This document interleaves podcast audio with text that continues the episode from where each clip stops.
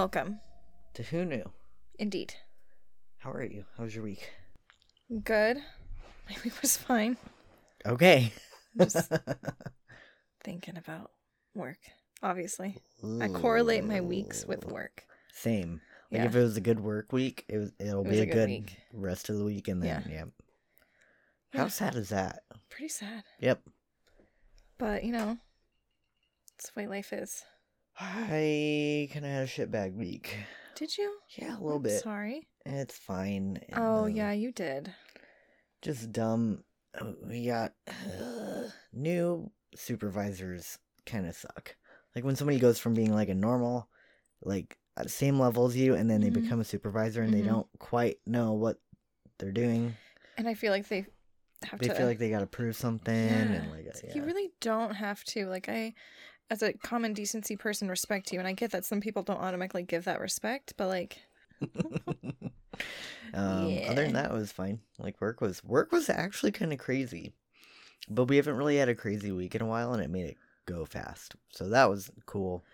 Yeah, I I was convinced for the beginning part of the week that um I started we started new shifts at dispatch and so um I'm working with a girl I haven't worked with in like probably over a year, but she she's a good friend of ours. Mhm. Um her wife listens to this podcast. Hi Melissa. Um and so we started working together and every night we've worked together it's just been a shit show. And so I'm like, fuck don't leave, please.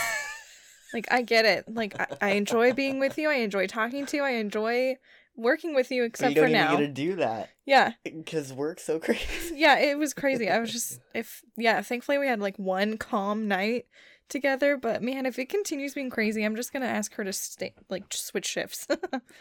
When did we get that Walking Dead comic? um, it was in. new? It's not new. I pulled them out of when I, we were cleaning the closet. They were in a random bag. Oh. Yeah. Cool. Yeah. All right. Yeah. Anyways, congratulations. We have Walking Dead uh, comics. Nice. I think only like the first two cool. in the series. So Do you have anything uh podcast related that you want to address before we get a rolling?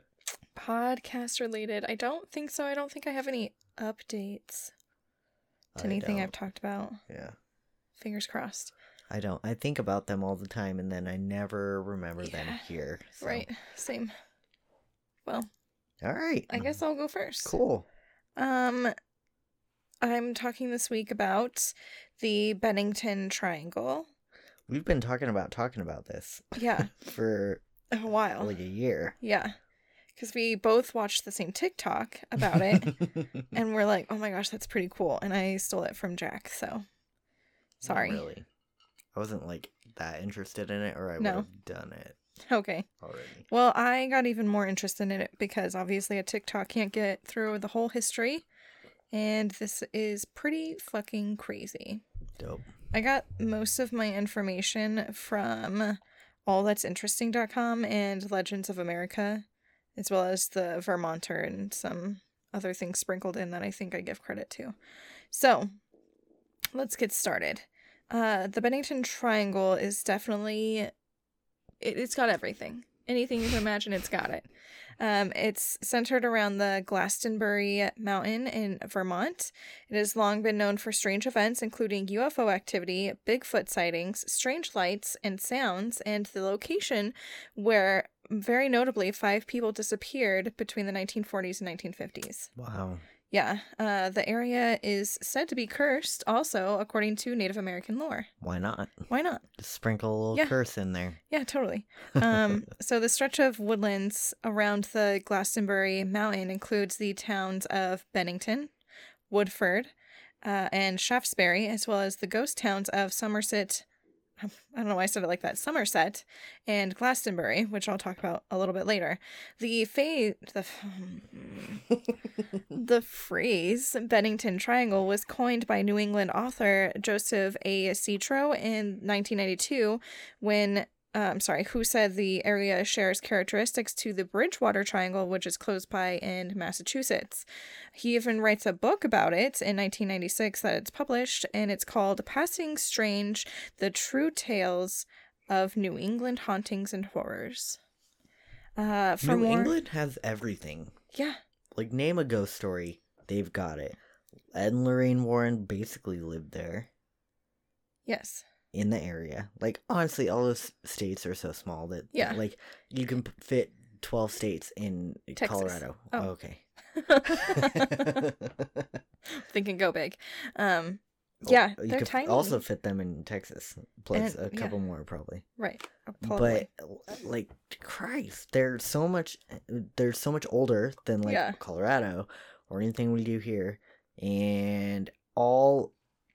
Like, have you ever been to like New Hampshire or? I've never been to the East Coast, Boston, like Massachusetts. minus Florida. So I went to Massachusetts a few years ago. I went to Cape Cod. So much of it is like preserved and original and Yeah. historical buildings. Like pretty it's cool. nuts. Yeah. Bananas. I can imagine. Um, for more than two centuries, there have been numerous sightings of a big, a Bigfoot-like creature in the Glastonbury Mountain area, which became known as the Bennington Monster. Hmm. So it's got its own cryptid. Bennington Bigfoot. Yeah, basically. Um, one of the first reported sightings of this creature occurred in the early 1800s when a stagecoach full of passengers was forced to stop on a washed-out road. Um, the stage driver first noticed very large footprints in the mud that were too large to be human, obviously. Ruh-roh. I know. The coach was attacked then by a large creature who ended up somehow getting the vehicle on its side. It's Oh like no. Stagecoaches, like I can't imagine are like as heavy as like cars now, but like they're not like one man can't like lift that up with like people inside of it, you know? Right? I wouldn't think so. At at least not back then. There weren't like bodybuilders, power lifters, I, I people lifting so. up tree trunks at the back in those days. I don't know. Maybe. Who knows? Um, the passengers could only see a pair of eyes before the monster then roared and ran off into the forest. He's like, "Oh no, I'm He's so sorry. Yeah. Whoops. Bye. Thought you were dinner. You're not. You're people." Um, so later sightings described the large cre- I'm sorry, described this creature as large, hairy, and black that stood over six feet tall. So very similar to Bigfoot, you know, or it's a gorilla. Who knows? An escaped gorilla from the zoo. One gorilla just singular. Um, New Hampshire. I know, definitely not the climate for gorillas. Um, there have been stories of people also that have gone missing in the area. I told you of the five, but the Vermonter, that's a hard thing to say. Vermonter reports that as many as 40 people have uh, vanished in the Bennington Triangle. Ooh. Yeah, so that's kind of a lot. It makes me think of like the national forest thing about like, oh, thousands of people go missing every year in the national forest and nobody talks about it. It's like, everybody on TikTok's talking about it, so Yeah, it's good enough. Um, so one of it's them, good enough for Gabby Petito. So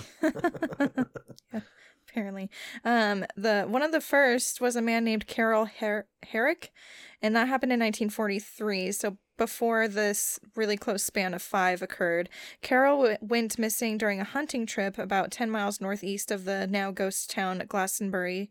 Um, his body was discovered three days later, surrounded by huge, mysterious footprints. Um, and he had been reportedly squeezed to death. oh, So That it was a gorilla. that really sucks. yeah, that really sucks. Uh, so beginning in 1945, let's talk about the five-year span of the really large stories of the missing people. The first to go missing and never be found was 74-year-old hunting guide Middie Rivers, uh, and that happened on November 12th, 1945. Uh, Middie, who obviously knew the area well, was leading a party of four hunters in the area of Hell Hollow. Don't go there. name. Don't fucking go there. Like you're gonna go hunting in Hell Hollow. That just like sounds you're like, asking to yeah. die. It's like you're just. It's like, hey, do you guys want to die? Let's go. We're gonna go to Hell Hollow um. in the Bennington Triangle. Yeah, this Hell Hollow was uh is southwest of the woods in the Glastonbury Mountain. So as he led the group back to their camp, he got ahead of them, but never returned to camp. Yeah, initially the other hunters weren't concerned as their guide was obviously skilled and like knew the area. However, when he didn't resurface, an extensive search was conducted by 300 concerned locals and um, U.S. Army soldiers that were sent from Massachusetts Fort Devens. So, other local people that were familiar with the area. Hmm. Uh, though they combed through the wilderness for eight days, the only thing that was found was a rifle cartridge, which was the same type that Middie had used. Hmm. Yeah. There was no evidence of an animal attack, and his body wasn't found. Even after an extensive search, many locals believed that the knowledgeable woodsman would have been able to survive uh, and would soon resurface the town. They're like, he's gotta be somewhere, anywhere. And he disappeared along the Long Trail Road area in Vermont, Route 9 which is somewhere in Vermont. Uh, a year later, the arguably most infamous missing persons case in the history of Vermont happened. An 18 year old college student, Paula Welden, went hiking on the Long Trail, uh, which is, I don't know if you remember short term memory or not, that's where Middie disappeared. Um, and she went missing on December 1st, 1946. Uh, she was wearing a bright red jacket, which some people coin her as the uh, Red Riding Hood of Vermont. Because of that, uh, several people had watched her go, including a store employee in Bennington who had given her directions on how to get to where she wanted to go, and an elderly couple who were hiking behind her for about a hundred yards. Hmm. Yeah. Uh, there was no concern until the college sophomore failed to show up for her classes at Bennington College the next morning. Um, people were pretty concerned too because she was only wearing like that light jacket. And so they were like, the temperature got really cold that night, so she was not dressed Right. for that at all. So she obviously did not plan on staying that long. So once she didn't go back to school, an extensive search was obviously conducted, including more than a thousand people, um, such as aircraft surveillance, FBI, police, everything. There was even a five thousand dollar reward uh, set up for her. The that elderly couple that had been following her a little bit said that she seemingly disappeared after turning around a corner on the trail. So Hmm. they just obviously were like, "Oh, that's just some stranger. We're not going to follow her." But it was kind of odd, I guess. Um, so like no clues were found, nothing, not Mhm. even her body. Mhm. Uh, many, including uh, Paula's father, criticized the authorities' lack of sophisticated methods in handling the case, which actually served as the catalyst for the founding of the Vermont State Police seven months later. Hmm. Um, the case is obviously still open to this day because she was never found. And historybyday.com really goes into depth of this story. Like they talked about a lot of like things that had happened and like uh people that think that they saw her after she had gone missing. Like a waitress was like, I talked to this really odd lady wearing a red jacket. It was Hmm. super weird. Um, so I might talk about this more specifically in another episode because it was a lot of information, but we'll see. If anything, you can just go to their website and see what's going on.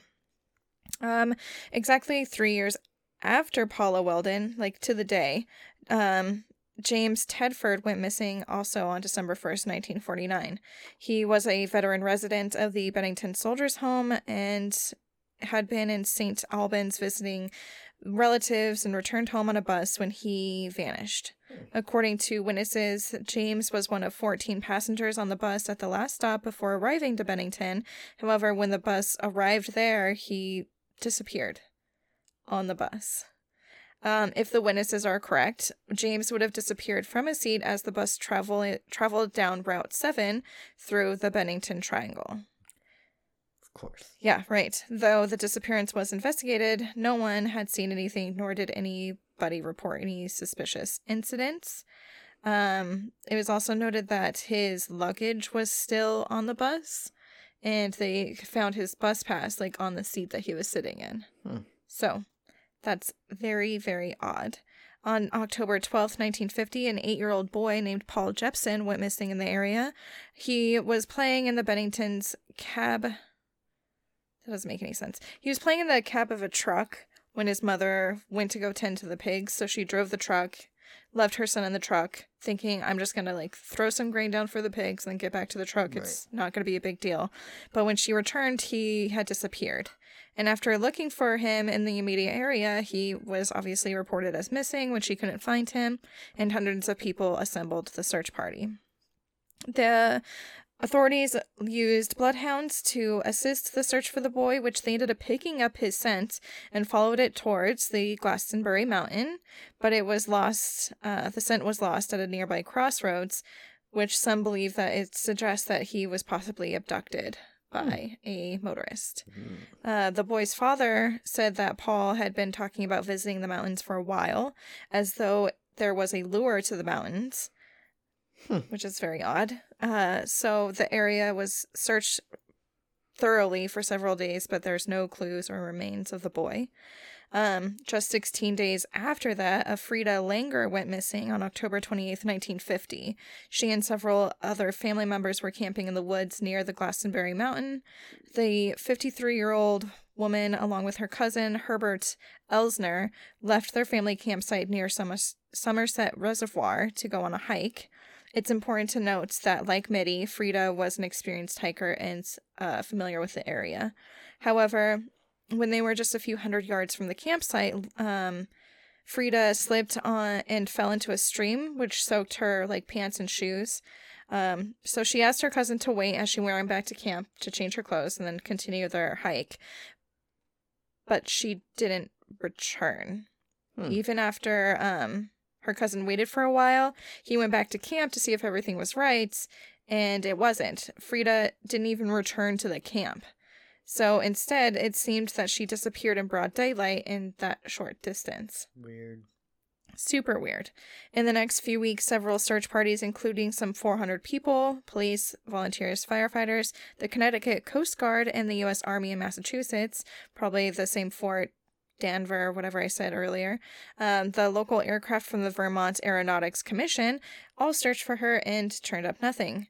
The search was finally called off. Then, seven months later, May 12, 1951, her body was found near the Somerset Reservoir in an area that had been previously and extensively searched numerous times since That's she wild. disappeared. Huh. Um, due to the decomposition, the body was just basically destroyed and there was no cause of death that could be determined. And it obviously is unsolved because of that. But Frieda was the last person to disappear and the only one whose body was found, minus the first man that I talked about, right. Carol, who was squeezed to death. Um, though no direct connections can be found that tie these cases together other than the ge- geographical area time period um because it was about like three or four o'clock in the afternoon when all these people disappeared um so some people thought it was a work of a serial killer mm-hmm. especially with the span of five years sure. um though there's very little evidence to support that somebody was like abducting and killing like couldn't find any just anything to support that there were other people in the area i guess mm-hmm. Plus, there was a variety of victims, such as age, gender, races, everything like that, which typically rules out serial killers because they usually have like patterns or MOs. Um, others still contended that the disappeared met their demise at the claws of uh, kittens, like lynx and bobcats, or catamount. So, like large so, like, cats. Big kittens. However, the bobcat and lynx of the area are not known to be aggressive to humans, and the catamount has been um, not credibly cited since before 1940, and it has been thus declared as extinct. But we all know that there's maybe something lingering out there, like the Bennington monster, whatever it's called. Right. Um, those occurrences included, I don't know why I said that. Um, so other things that happen in the Bennington Triangle are voices that are allegedly they just like show up randomly on dead air radio. They are also sightings of mysterious figures, unexplained navigation mishaps, such as like planes like not gonna like yeah. their compasses and like shit's getting all wacky, and then planes that just like mysteriously crash for no reason. Um, all of that has led many to speculate the possible paranormal causes, such as uh, UFO abductions, because you know why else would people disappear in broad daylight? Um, or quote cross dimensional wormholes end quote or attack by like i said the bennington monster Um, th- it's really odd too because the trails on the mountain stop like partially up the mountain, suggesting that like nobody goes up there. Like after a certain point, like Mhm. just no human inhabitants go up there. So it, when you're up there, people say that you don't hear anything. Like you don't hear anything alive up there. Like it's just creepy. Like the animals don't even dare to venture past where these paths go, which is very interesting. So Eh, maybe more UFO shit. I don't know.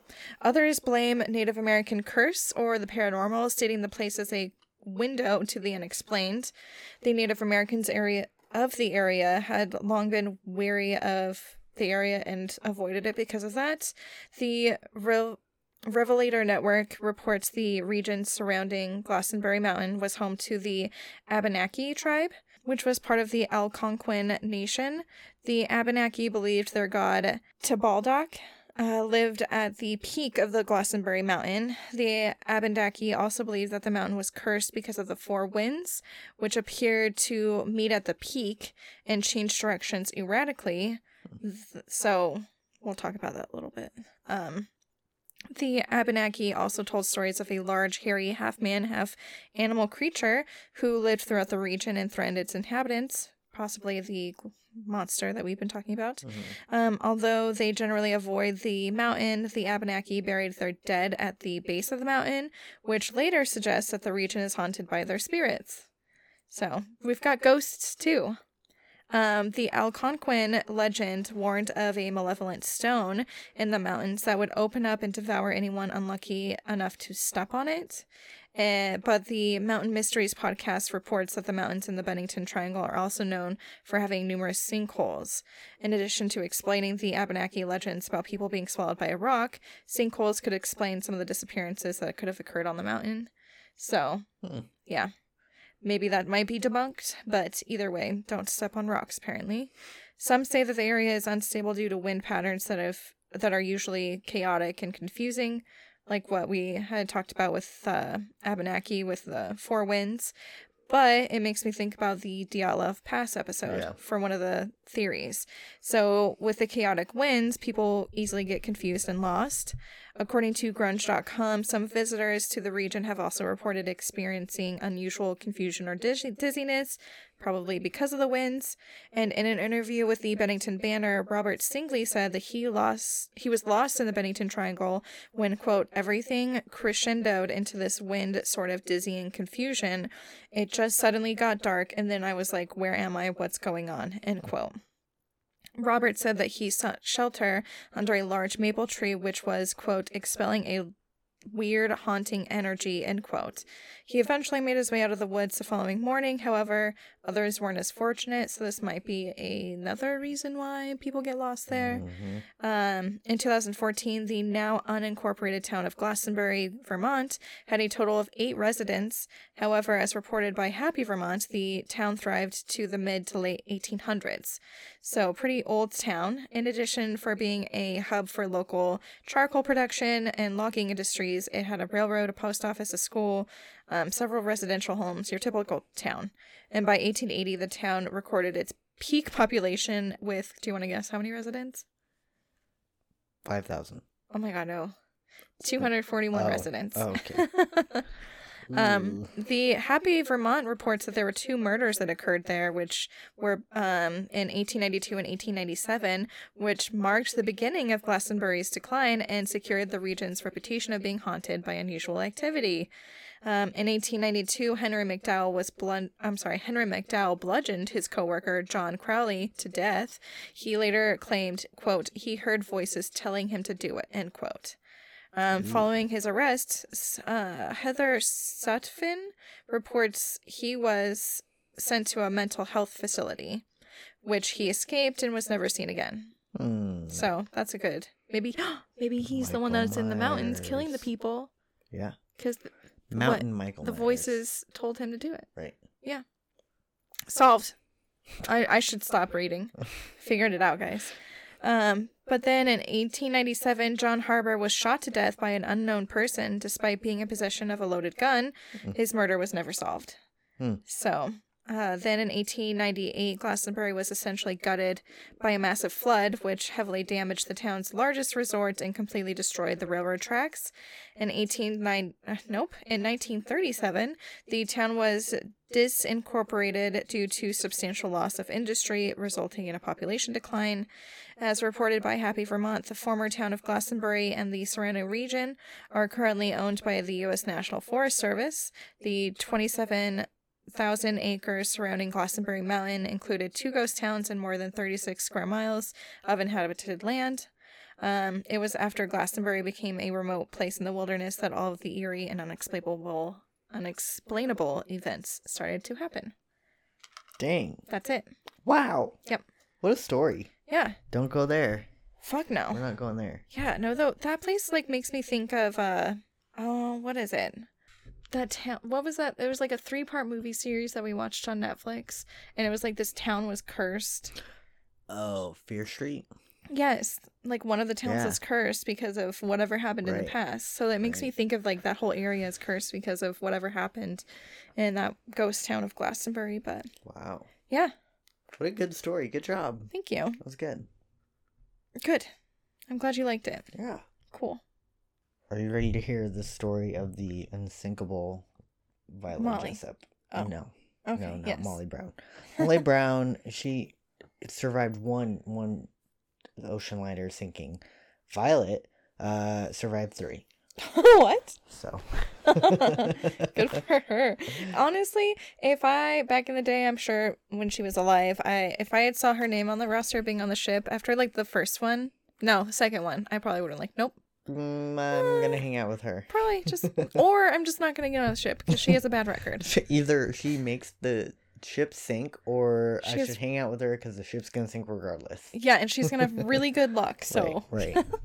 um, so Violet Jessop was born in 1887 in Argentina to. Irish immigrant parents. that's a very interesting connection. Yes. Um, she so six of her eight siblings died in my early God, childhood, What? and Violet suffered from tuberculosis, with the doctors basically saying that she was like she was also going to die. She only had months to live, supposedly. Um, but she Lived. beat the odds and Good for lived. her. Yep. Um, so that was her first bout of good luck. And She was supposed to die seven times. Right. Um, her dad died when she was 15, and she um, was super grief stricken by this. And Mhm. her two younger sisters and her mom and her ended up moving to England afterwards. hmm And her mom was a stewardess on like ocean liners. And when she would go off on these like now we would call them cruises, but like Yeah. trips, I don't know what they would call them Yeah. back then. uh, um she would leave violet uh while she was still like a- a kid in school to care for her siblings. So uh that happened That's why they died. oh it was uh they died before that. Oh, never mind. it was the remaining ones uh and her were left to care for each other while mom went off and was a stewardess. Um turns out violet was like i'm gonna go do this too. Um she ends up uh her mom got sick when violet was 21 and wasn't able to work anymore. So violet decides like well this worked for mom so i'm gonna go become a stewardess on ocean liners too. Hmm um, at the time, most stewardesses were middle aged, and in her first few interviews, because she was so much younger than the average, uh, employers were worried that because she was so young and because she was uh, pretty, uh, she would distract the crew and the passengers. Oh my god. So, um, So we need ugly old ladies. Right. So she wasn't the first few they said no because they were worried about that. So then she goes to uh, some more interviews for the same job and she dressed down and didn't wear makeup to make herself look less attractive. Mm. That ended up working. She got the job Fucking seriously. and started as a stewardess in 1908. Imagine today being told that you're too pretty for a job. That's weird. Yeah. Also sexist. Yes, extremely sexist. Like Yeah. nowadays, if I didn't wear makeup to an interview, they would not hire me because they're like, Mhm. you're not obviously not trying to put forth effort. yeah. But whatever. I don't know, man. Um, being a stewardess at that time was a pretty tough job. They worked about 17 hours a day and made terrible pay. Yeah. Uh, in 1910, she started working on the RMS Olympic, which was owned by the White Star Line Company, Mm-hmm. which you might uh, be familiar with. Sometimes. It was a luxury ship, and at the time, it was the largest civilian liner in the world. Uh, this was a record that it held until the Titanic was built, hmm its sister ship, two years later. September 20th of 1911, the Olympic, uh, it was on its fifth journey at the time, was involved in a pretty bad accident. Um, it was trying to ma- pass through like a strait, and it was pretty narrow, and it ended up hitting a British warship called the HMS Hawk. Uh, the Olympic turned to starboard, which I think is right, if I remember. I'm not super sure about that. You, And- don't like crew like command ships on your uh, I don't. time? Did you not know that? I did not know that. I was under the impression Oh. that every time you left, you were just commanding ships. I did have a uh like a small boating license when I was like twelve. That's what I I'm trying to remember. Yeah, it was to do um like jet skis and stuff. You could get one before you had your like normal license. So I, yeah, I was really young when I went. dumb. I had to go all the way to Grand Junction to get that. We drove an hour. I had to go take this class and this test, and then I got a like a license so that when we went to Lake Powell, I could uh Drive the boat. the- no, I couldn't drive the normal boat, but I could drive like jet skis and water skis and stuff. Oh, I or see. water uh wave runners. Oh, I would never have thought of that Yeah. name. um, but yeah, I did that, so I'm trying to remember the difference between starboard and the other one. So I'm. it's been decades. Anyways, You mean you're not Um, 12 anymore? no, no, I'm like 20 years, not quite. Like 15 years. 50 years older than that. 15 years older than that. So the Olympic turned starboard, starboard, and the it had such like a wide radius that the turn like w- was not expected by the commander of the Hawk, which Uh-huh. was the military Battleship, ship. yeah. Uh-huh. And he wasn't able to like avoid it. Ship. Right. So both ships were damaged in the collision, but thankfully no there like nobody died. Um but that did have a pretty substantial financial impact on the White Star Line. And they were found liable for the incident Hell and yeah. not only had to pay for their repairs, but um legal the- costs Oh, shit, because it was a military vessel? well. Yeah. So, uh she was involved with that, obviously, but nobody died. It wasn't that big of a deal. Yeah. Um, while the Olympic was getting repaired, um, Jessop was assigned to another ship, the Titanic.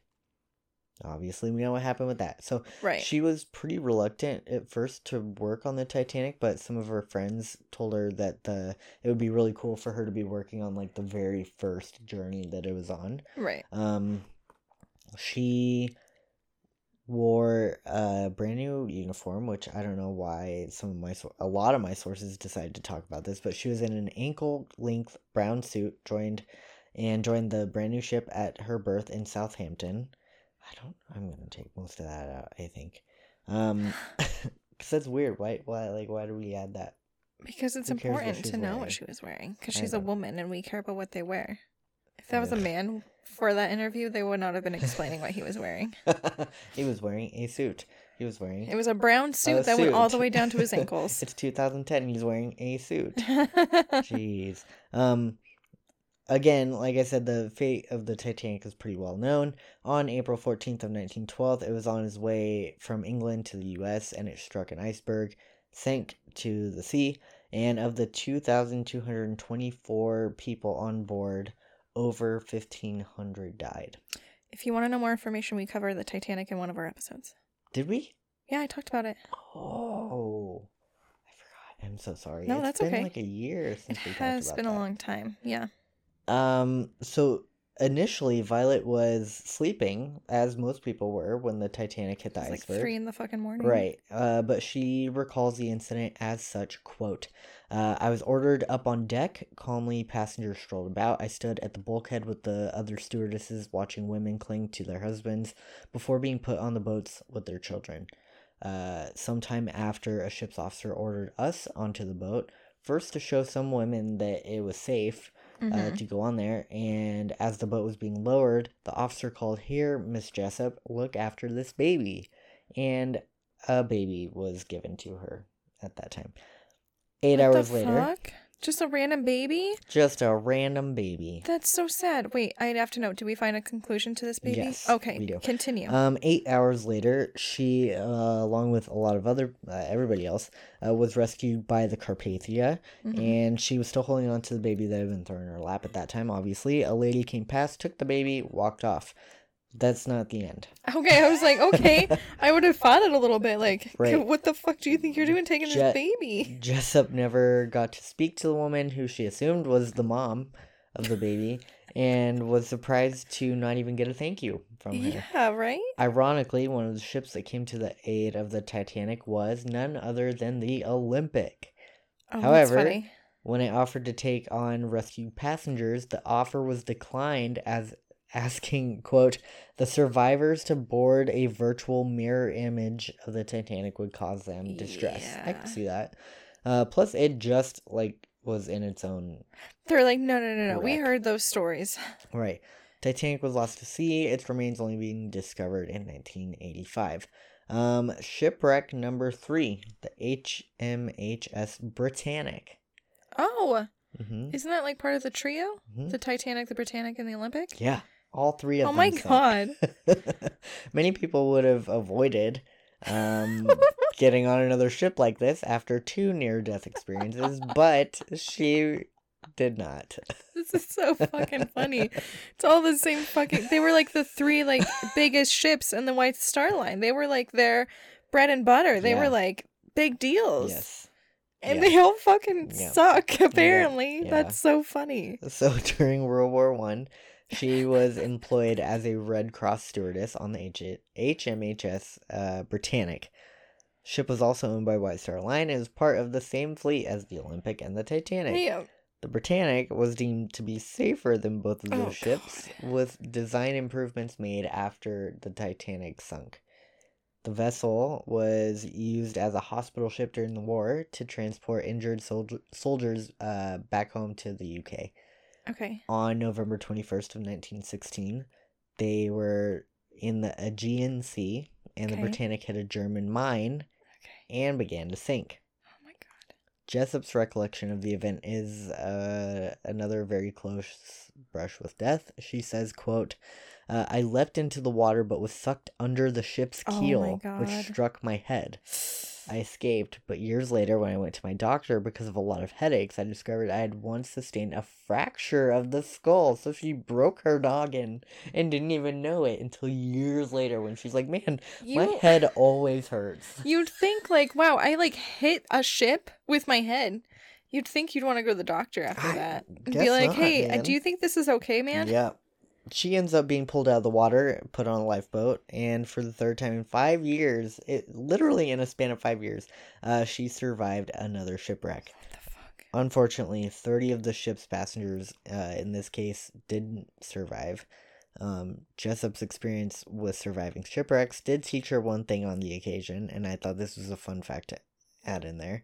Um, during the panic on the Titanic, she forgot her toothbrush, and this Oh time, before she got in the water, she said, fuck that, and she remembered to go get her toothbrush, and at least she would have clean teeth this time. Okay. But then she hit her head, so who knows if that even mattered. Right. The Britannic was the largest ship lost in the First World War, and it remain its remains were located by the famous naval explorer Jacques Cousteau in 1975. Interesting. This, even though it was the third shipwreck she had been on, didn't matter, and she continued to work on large ships until she retired at the age of 63. She said, "Just not that fucking white star line." Yeah. Um, after the war, she continued to work for the White Star Line Oh before God. joining the Red Star Line and then the Royal Mail Line again. Okay. Uh, during her time with the Red Star, she went on two cruises around the world on the company's largest ship, Ben England. Okay. England. Ben England. Ben England. Ben Eng- Bel- Ben- nope, uh, that's all wrong. Bel Belgian land. How did you get Ben England out of Belgian land? Right, read it. It's right there. It's hard to read. Oh, I see. Do you? Are you being nice to me? No. Let's try this again. On the company's largest ship, Bel Belgian land, Belgianland, Belgianland. I don't know which one it is. Tomato potato. Tomato potato. In her late 30s, uh, Violet had a brief marriage, and in 1950 she retired to Great Ashfield, Suffolk, which is part of England. Okay. Uh, after her retirement, several years after her, reti- her retirement, she claimed to have received a telephone call on a very stormy night from a woman who asked her if she was the one who had saved the baby oh that god. night on the what are the Titanic. chances? she said, "Yeah." The voice then said, "I was that baby." Oh. Laughed and then hung up. Her f- friend and a biographer named John Maxtone Graham said it was probably a prank. Um, but she says, "No, I literally never told a soul about that." Um, Yeah, so like who would have like known to find Yeah. her though? uh-huh. Uh, records indicate that the only baby that was on lifeboat 16, which is with her, was uh, named Assad Thomas, who was handed to Edwina Trout and later reunited with his mom on the Carpathia, which is cool. Mm-hmm. So, who knows if that was a joke or not, but uh, It's not very funny. it's in her biography. Oh, so, good. Yeah. After an eventful life, Violet Jessop died at the age of 84. She's often referred to as Miss Unsinkable, and she might be the only person in history to survive three such significant shipwrecks. And that's Unsinkable Violet Jessop. Interesting. Yeah. Who would have thought? What bad or good luck? Is it bad luck because she got on three ships that sank, or is it good luck that she survived all three? Or both? I think it's Oh. both. I don't know. It's hard to say because it would have been bad luck if she died, but like she couldn't have died in all three of them. Right. So Right. I I, feel know. like it's bad luck that like three very traumatic events happen, but yeah, I don't know. no, I think it's good luck, just not for everybody else that she was on the ship with. Right. So like, like I said, bad luck for those who are with her, Mm-hmm. like on the ship, like the two thousand people that died in the Titanic. But good luck if your name is Violet Jessop. Yep. I almost said Molly Brown. Not right. Not the right part of history. well, she survived too. So. And that's true, but she was rich. smart and she was like, I'm not going on any other ships. Maybe she did. I don't know. I think she ended up just in Denver, and that was it. Smart. Yeah. Literally. 'cause- Apparently, her house is super haunted. Yeah, I want to go there. I don't even know where it's at in Denver. Somewhere in Denver. Yeah, I'm sure we can Google it. probs. Um, do you have anything else? I do not. Okay. Uh, well, you can find us on Instagram at Who Knew Podcast. You can email us at Who Knew Podcast666 at gmail.com. Or you can find us on Patreon by just searching our name. Yep. And that's all I got. There's nobody in here except Bear. Bear's always with us. Bear's very sleepy. I was cleaning my makeup brushes earlier and she would lay on the mat in the bathroom with me. She loves you. She does. She loves you were in the gym, so she wanted somebody's attention. Sammy cannot, like, m- believe that my dog likes her. But my dog really fucking likes her. She's laying under you right now. She has the choice between the two of us. it's obviously you. But she's under you. It's a power move. What? Don't know. okay. Bye. Bye.